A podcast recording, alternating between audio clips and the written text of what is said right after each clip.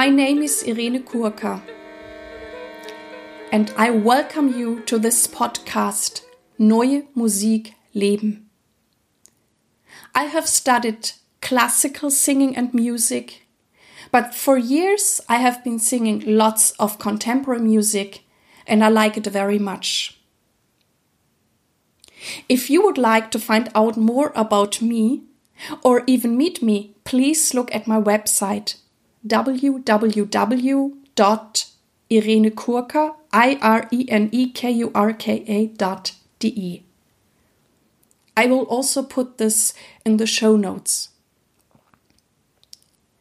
This is a very special edition in my podcast that so far has been in German. But today I have this very special guest for you.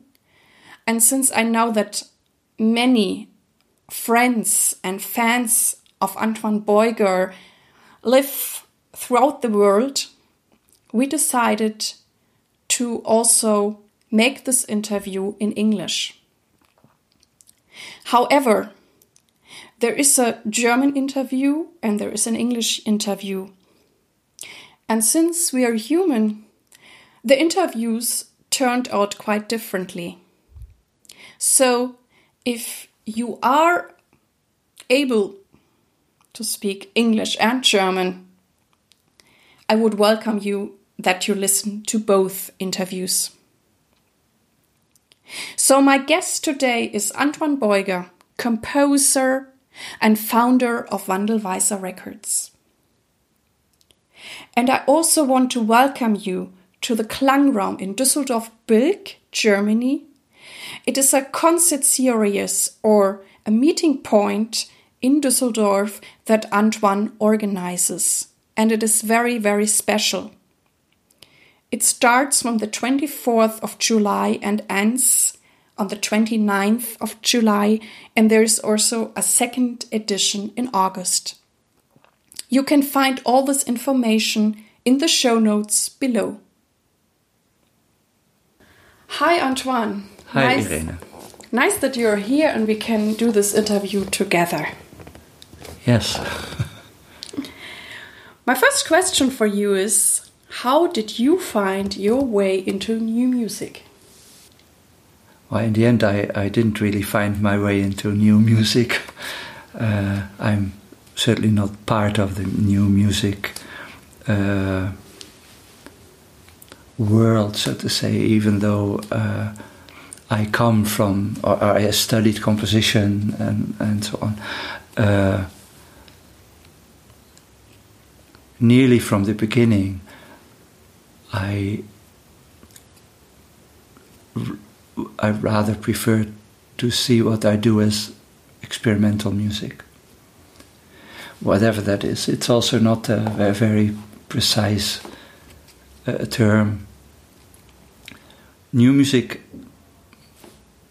I have the impression, meanwhile, is kind of a brand name where there is a kind of quality norm. There's a way of knowing how something's good or bad, or who is good or bad, who is a good or bad player, and things like that. And it's also specific, meanwhile, quite a specific way of going about things that develop, like you go to festivals, there's this and that, and here are the people who curate, and here are the people who do this and that, and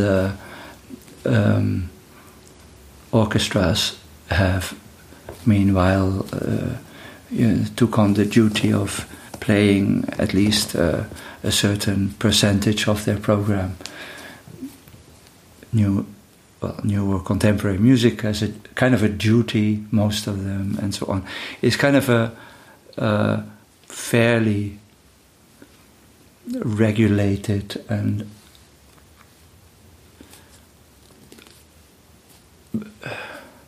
environment circling in itself in a way, where since a long time I don't feel really very much connected to.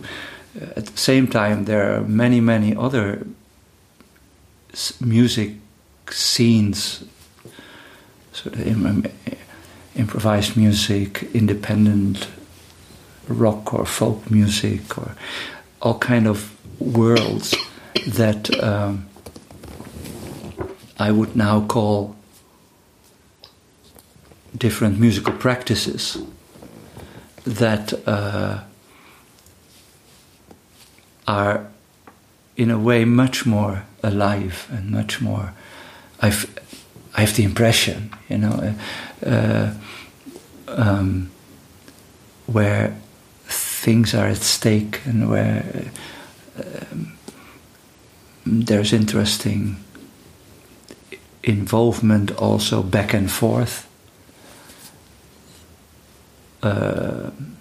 So for what I do or what we do as in Wandelweiser environment, the interest comes from everywhere, not from new music world, which is fine because I'm not interested in it either. I cannot be very excited about it. So, yeah. And what kind of new music do you like to listen to?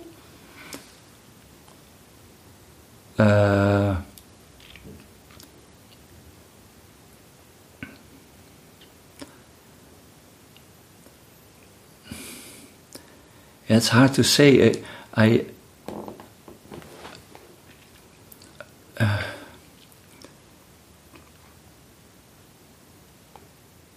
It's mostly like individual pieces, or in like. So it's not a style or a kind of.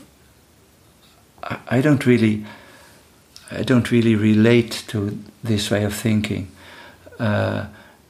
All of a sudden, one piece by Gérard Grisey can really catch me and touch me and get me interested. Or recently I discovered, you know, I'm always kind of searching to find things that or to encounter music that really does something with me. And recently, I can't tell why or so. I'm very, very moved by the music of a young Estonian composer whom I had never heard of before, and I'm regularly listening to her SoundCloud page. More and more surprised about it. It doesn't sound anywhere near what I'm doing or what some others are doing, but it has a. It. There is something in that music that really catches me, and much more than many other things. Not the style. It's not the kind of music. It's. I don't know. So it has to catch you. Yeah, or, you know, recently I'm going to concerts to hear Bruckner symphonies live. And these are important experiences for encounters for me. So I like to listen to music when this listening is part of an encounter, a real encounter that has consequences. What are the qualities you most appreciate in performers you work with? Engagement.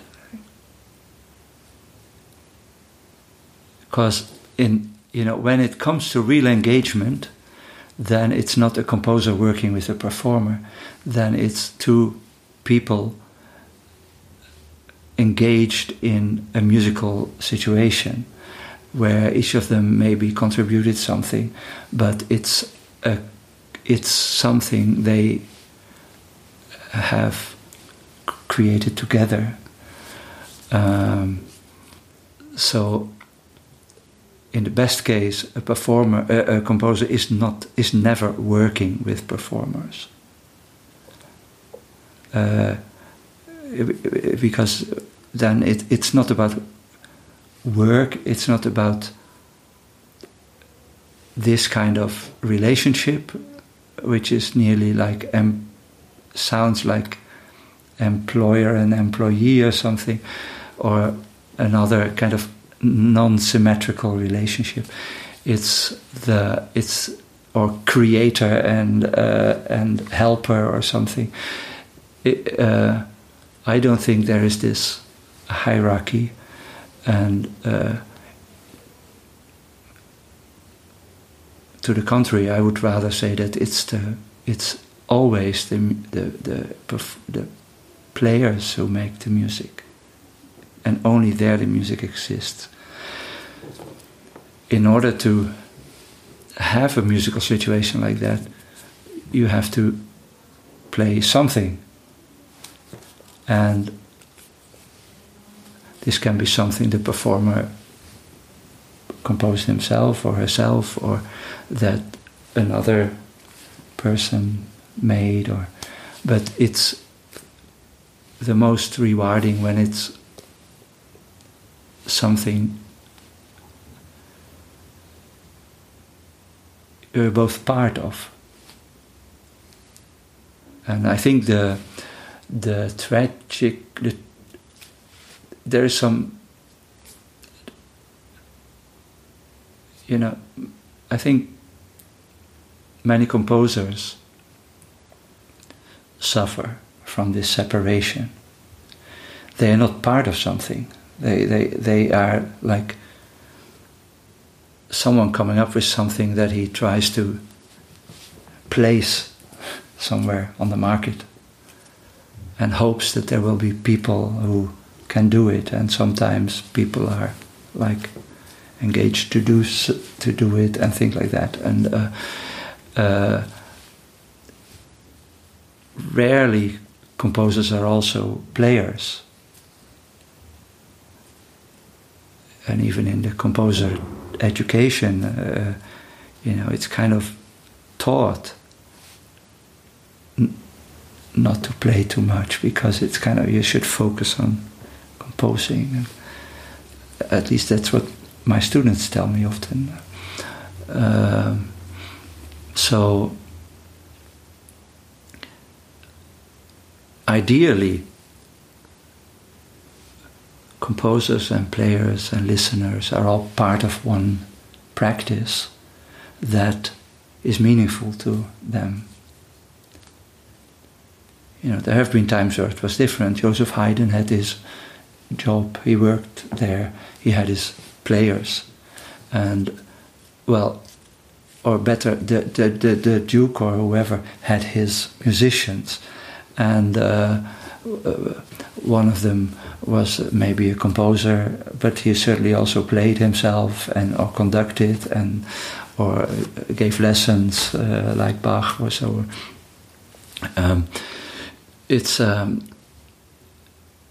So the composer was just part of the game. That's why he doesn't need a lot of notation, because he just has to notate as much as the players need to play, because and they'll understand anyway. There's no phrasing in Bach's scores, because the musicians knew how to do it anyway, or Bach was sure that they knew it anyway. So, and it's not that they were not interested in phrasing, but they solved it amongst each other. And Charlie Parker's scores are very rudimentary, but enough to get wonderful music going because everybody knew what they were talking about. And so I think, I don't know, I always dreamt of being part of a meaningful practice rather than sitting somewhere separated from the world and inventing something that I hoped I can get somehow sold, you know, to put it very drastically. You also have a mentoring program for composers for a few years now. What do you do with them and how does it work and how can I apply for it? You want to apply for it? I hope some of the listeners will.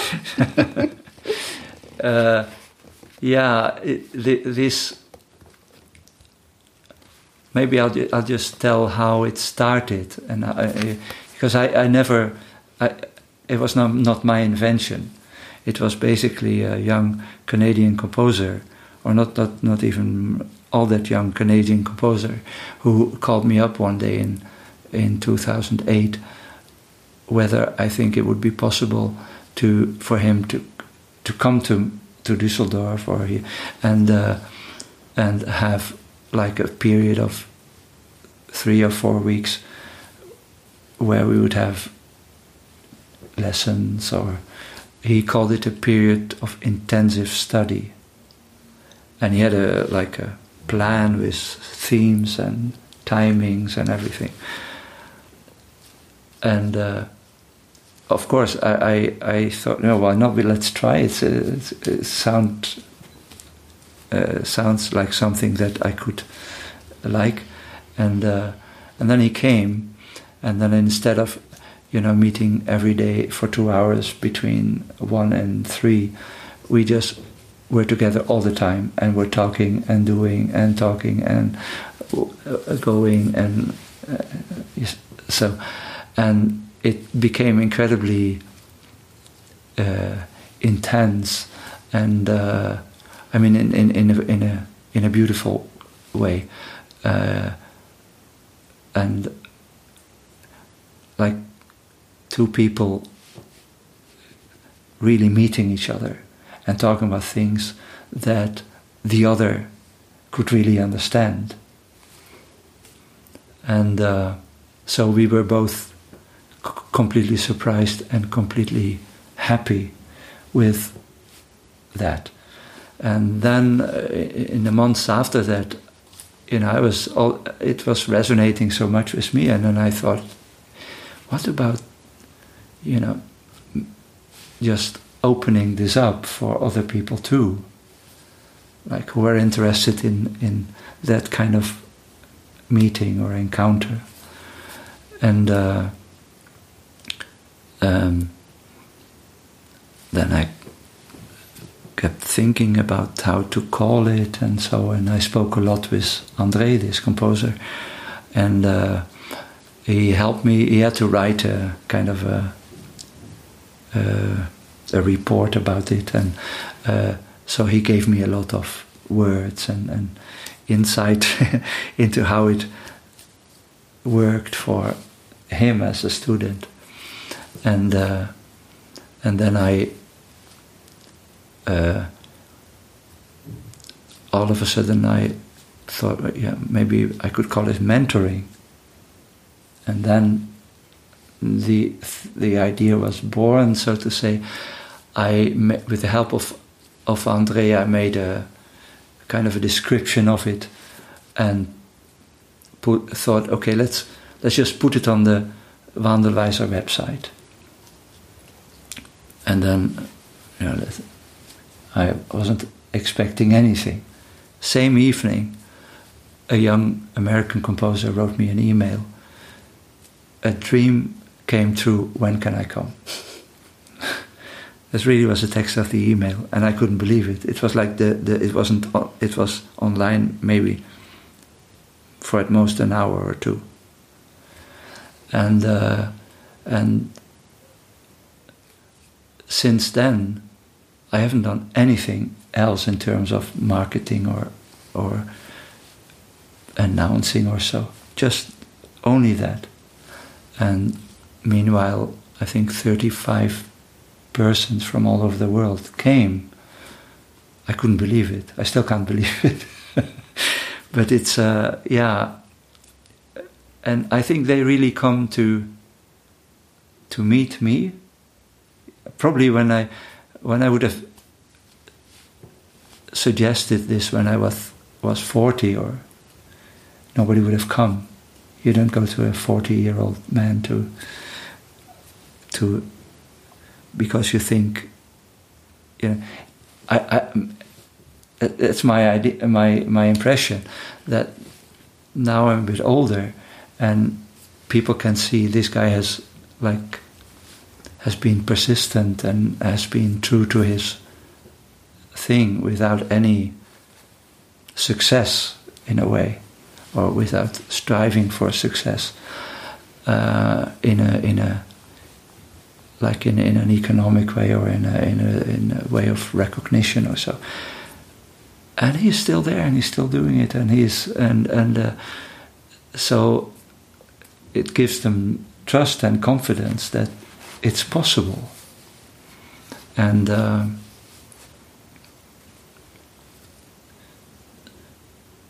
so then, yeah, someone writes an email, I heard about your mentoring, and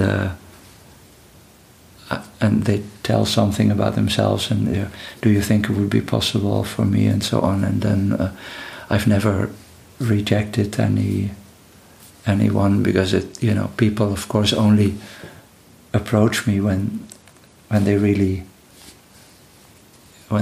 think it makes sense. And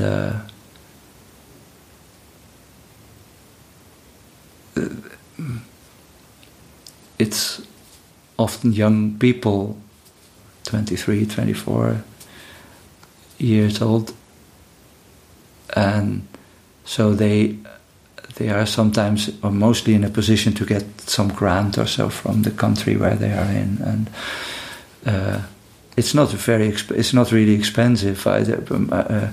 Other people who were considering doing mentoring were kind of shocked, and they said, "Well, you know, I cannot do it for that money." But I think I keep it so. I keep these prizes because it's affordable, and it's also everybody sees it's not about making money. It's more like, yeah, there must be something to make it possible for me to kind of spend this time with someone, because otherwise I would have to look for a job. And you are part, even the grounder of Wandelweiser. What exactly is Wandelweiser, or how would you explain it in a few words to people who might not have heard of it already? So Wandelweiser is the name of a group of people. Some people talk about the Wandelweiser collective. It has now become kind of commonplace to talk about the Wandelweiser collective. Is not a collective in any sense, in any like regular sense of the word. It's something that happens between an increasing number of people, apparently.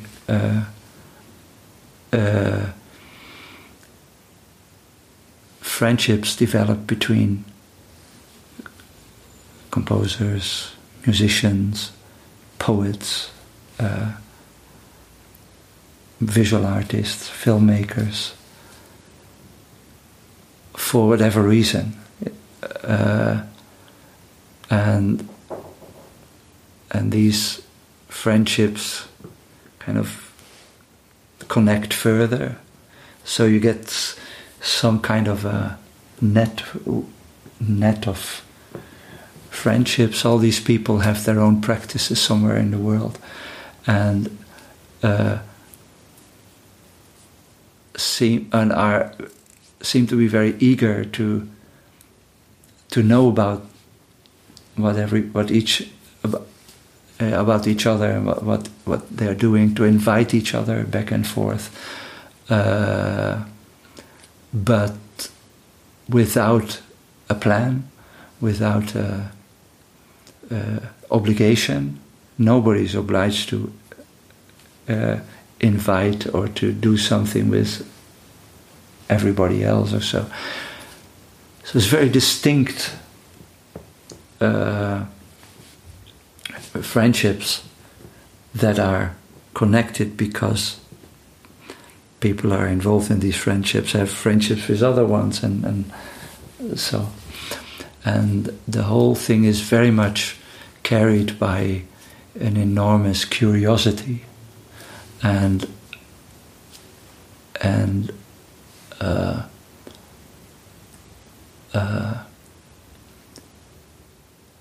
desire, I can say, to support and be supported by each other.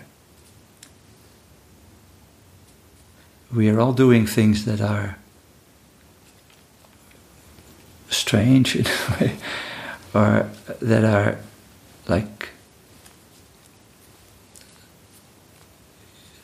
yeah, non-standard. And so we are all walking in very uncertain territory. So we all need support from the others to keep the strength and to keep the courage to continue. So we're not there to establish a brand. We're not there to establish a style, or we're not there to be like business partners or to help each other make a career. We are there to support each other walk in uncharted territory, and to encourage each other to not give up.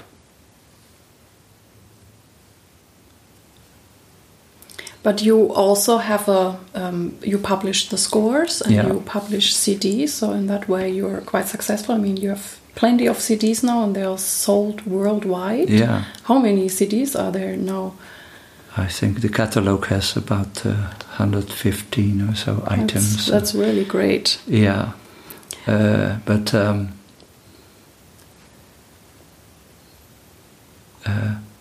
that's a little shop, a little business that I now personally do.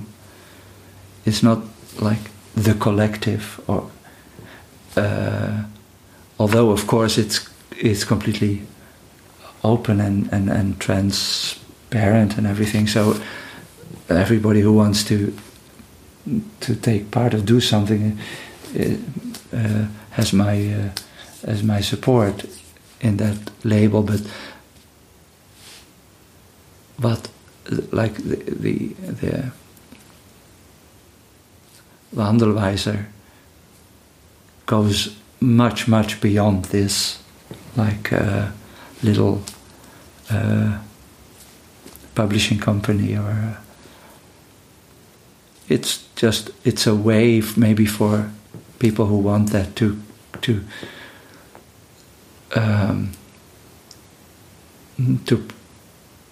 make each other visible for the outside world, if you like, and but that's basically all. We need, for each CD we need like external financing, because we have no money. There's no business wise. This is a very small enterprise, and as long as I do it, I'll make sure that it will stay like that. So there's no.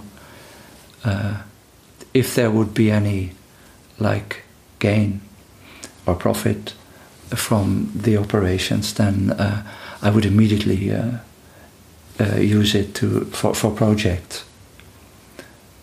So it's, in a sense, it's a non-profit thing, although it has the look of a company. You also have been doing concerts for many years now in Düsseldorf. Mm-hmm. It's called Klangraum, and it starts again this summer on the 24th of July. And you developed a new format, which we now do the second time this year. We did it last year. I also was part of it. I really enjoyed it. Can you tell us what this format, what the program is about, and what you want to establish with this, or what is this experience about at Klangraum in the summertime? So talking about this year and last year, it's the idea is that a group of people comes together for about a week, and for that week we are like a little community. And each day we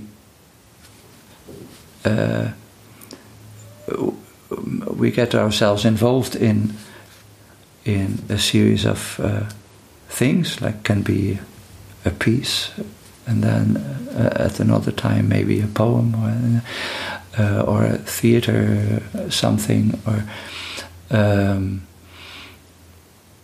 and this is repeated on 5 consecutive days.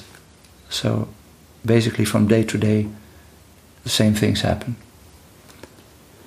same or similar things, and it's like a some things you'll be involved in, like actively, but other things you'll be involved in as a listener for the others. Or it is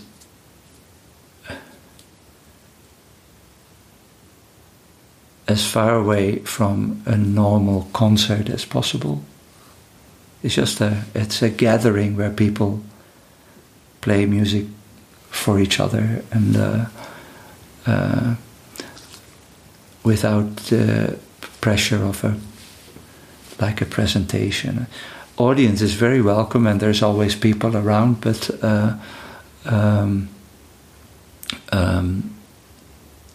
they are just sharing in a way. They're present at what we do. Much like maybe going to what you call the offices in a monastery. The monks or the nuns, they will do what they do, and you are very welcome to be present at it. But they are not performing something for you. They're not reaching out for you. They're also not advertising, come to our Vespers or something. They're not like rehearsing. Well, they are not afterwards saying, well, this time we weren't so good, and or there were only 3 people in the church. No, this is what we do, and the doors are wide open. Everybody can be. But it's not. It's not about entertainment. It's not about presenting things. It's not a festival in that sense. It's sharing, and to make, to take all pressure away. The program is in a way very minimal. It's maybe 6 things over the course of a day, and next day it's the same 6 things, and.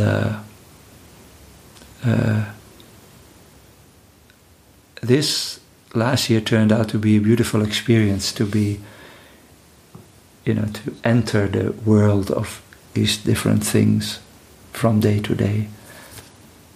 And after a few days, it was hard to imagine that this wouldn't go on forever. And all of a sudden it's the 5th day, the last day of that process, and then each thing gets its gets a special importance because it's the last time, and so on. So it's a very interesting dynamic. Also, you see people coming very near to each other, and you see, yeah, people wanting to do things, to try out things together, or to talk with each other. Or it's a very, very personal atmosphere, and it's one of the participants told me last year that she felt that, you know, this is what's like being remembered of this original dream she had when she wanted to become a musician.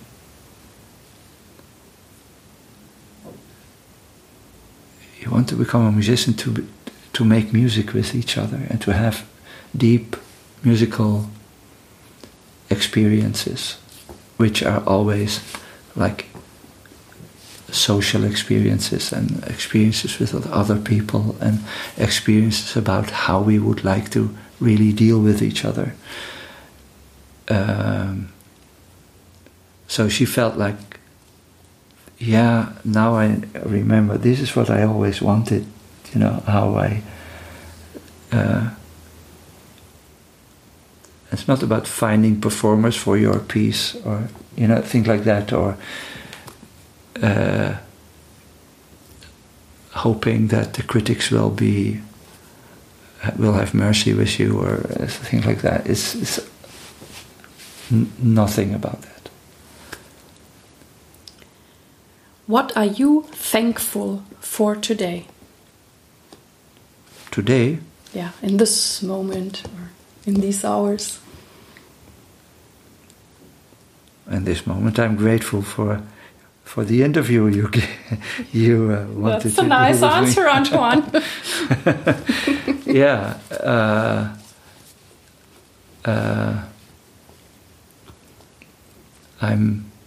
I'm having a mentoring student at the moment, and I'm very grateful for how this again is like a really, really strong experience of someone really flourishing and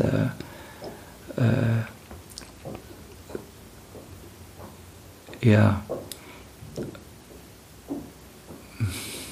What am I grateful for? You know, in a way, being a composer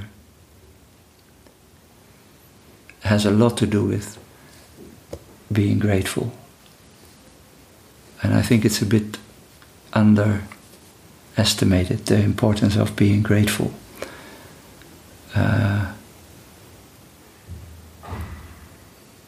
We are not creators, I think. We are not making things. We are not, yeah. We are, in a way, I mean, it may sound strange, but we are like approached by pieces or musical situations that kind of knock on our door and say, I'd like to be real. And then we have to find a way to make them become real. And that's always a gift. It's like the gift of life, you know. We haven't created ourselves, or we haven't. I haven't. I'm not the one who gave me life.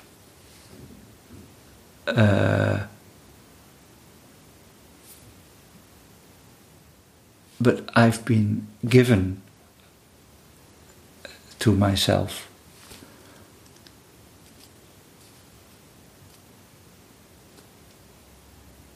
And I think there's nothing more wonderful than being able to be grateful for that gift. You know, some people are born in difficult, very difficult situations. For them it's maybe not so easy to be grateful because their whole life is maybe marked by suffering and pain.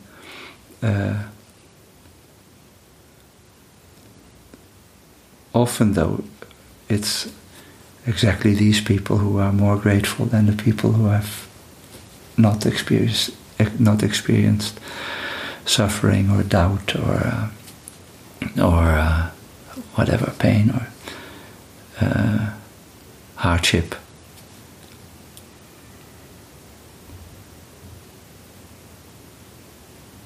One young composer once asked me, it was not someone who came to me for mentoring, but I met this person in another context, and he says, do you really think that players are doing us a favor?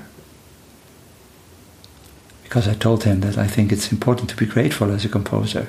And if you work with a performer or with people, then the first thing is to be grateful that they care about your music at all.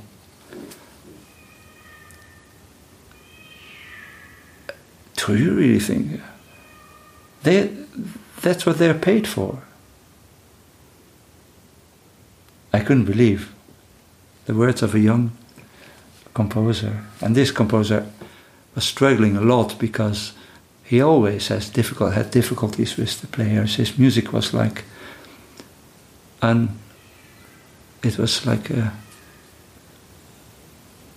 not a big pleasure for the people to play. It put them to great strains, and he was like acting like a real authority who has the power to tell them to work harder.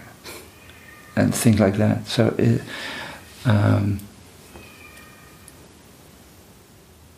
this poor guy, yeah, one way of seeing it, this poor guy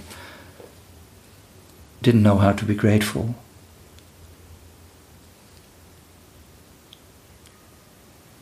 And, you know, he's going to have a lot of difficulty in his life, I know, I'm sure.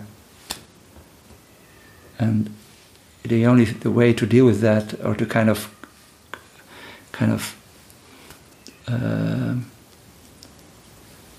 supplement that, in his case, was by being incredibly arrogant.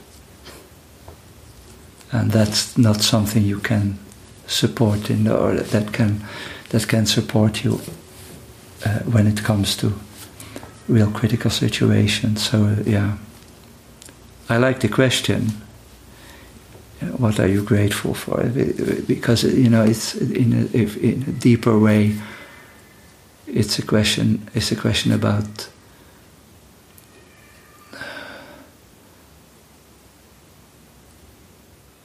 the question is: are you able to be grateful at all? And that's a very existential question.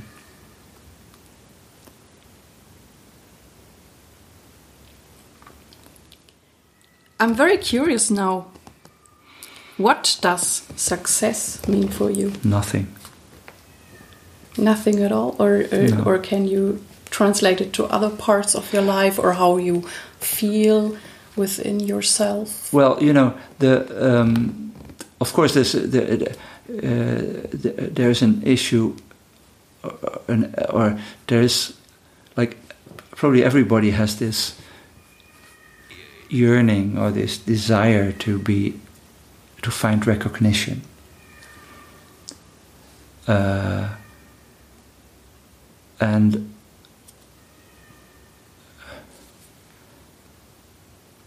I've experienced so much recognition from my friends or people who really matter for me. So they recognized me in the deepest sense of that word, and there's a deep connection then between us. That's all. You know, what more would you need? And this doesn't translate in any way into like success in whatever kind of business ways or economic or... And what drives you forward or keeps you going with your work, with your music, with your composing, with your playing, or for giving it on to, passing it on to young students who come to you, young composers? Maybe in an image, there's a fire in me that pushes me in a way out of myself.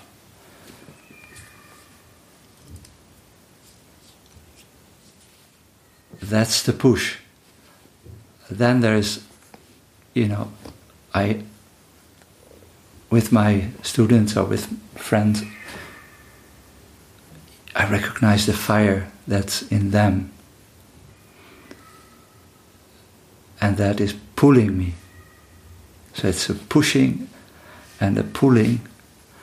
And then in it can happen that like the whole situation that's around you is on fire. Well,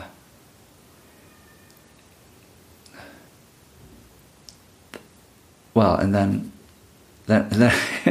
in a way, it's all fire. You know? It's an image, but maybe it tells a little bit. Maybe, you know, a word for that might be love. A love that goes beyond, like, very individual.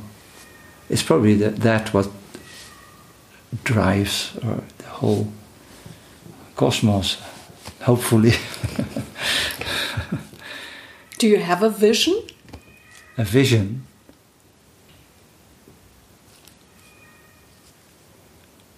Of something to come or... Whatever it is for you. You know, in a way...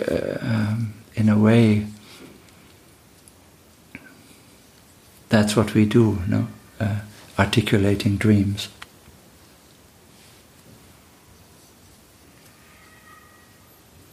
Maybe in the best case, a piece of music or a musical situation that is kind of that is proposed by a piece is the articulation of a dream. How we could deal with each other and how we could communicate, interact with each other in a deep and you know, it's like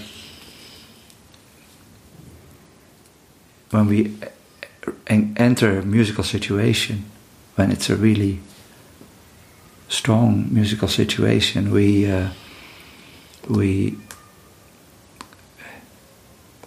start, in a way, dreaming of a world as it could be. So it's all about dreaming, in a way, like articulating dreams. What about this? How would it be to be in a world that is like the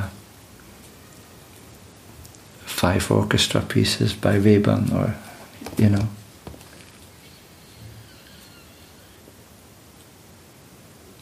sometimes can also be nightmares. Yeah, they also have to be articulated somehow. My last question for today is, which tip or advice would you like to give a young artist?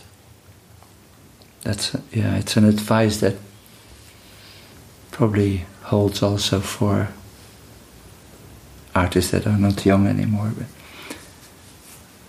maybe listen. Listen if something, someone speaks to you. Listen if there's a call that you can respond to, or a call that takes you into a responsibility. Don't worry, there will be a call, you know, there will be a call, but be patient. Don't act too quickly, don't think you are in the business of making something. So, instead of listen, I could also say hope. That is a very last, nice, final word. I thank you very much for the interview, for taking your time to be here with me, Antoine. And I see you around. Yes, thank you very much. It was really my pleasure. Thank you for listening to this wonderful interview with Antoine Beuger. I'm sure he could inspire you. And now, I'm looking forward to your ideas and suggestions. And you can do this through Facebook. Thank you very much that you were listening to me in this podcast today. I hope that you liked it and it inspired you. And I would be very grateful if you could take some time and give me in this podcast a good valuation on iTunes. Thank you very much. I wish you all the best. Live your music, live your life, and see you next time. Yours, Irene.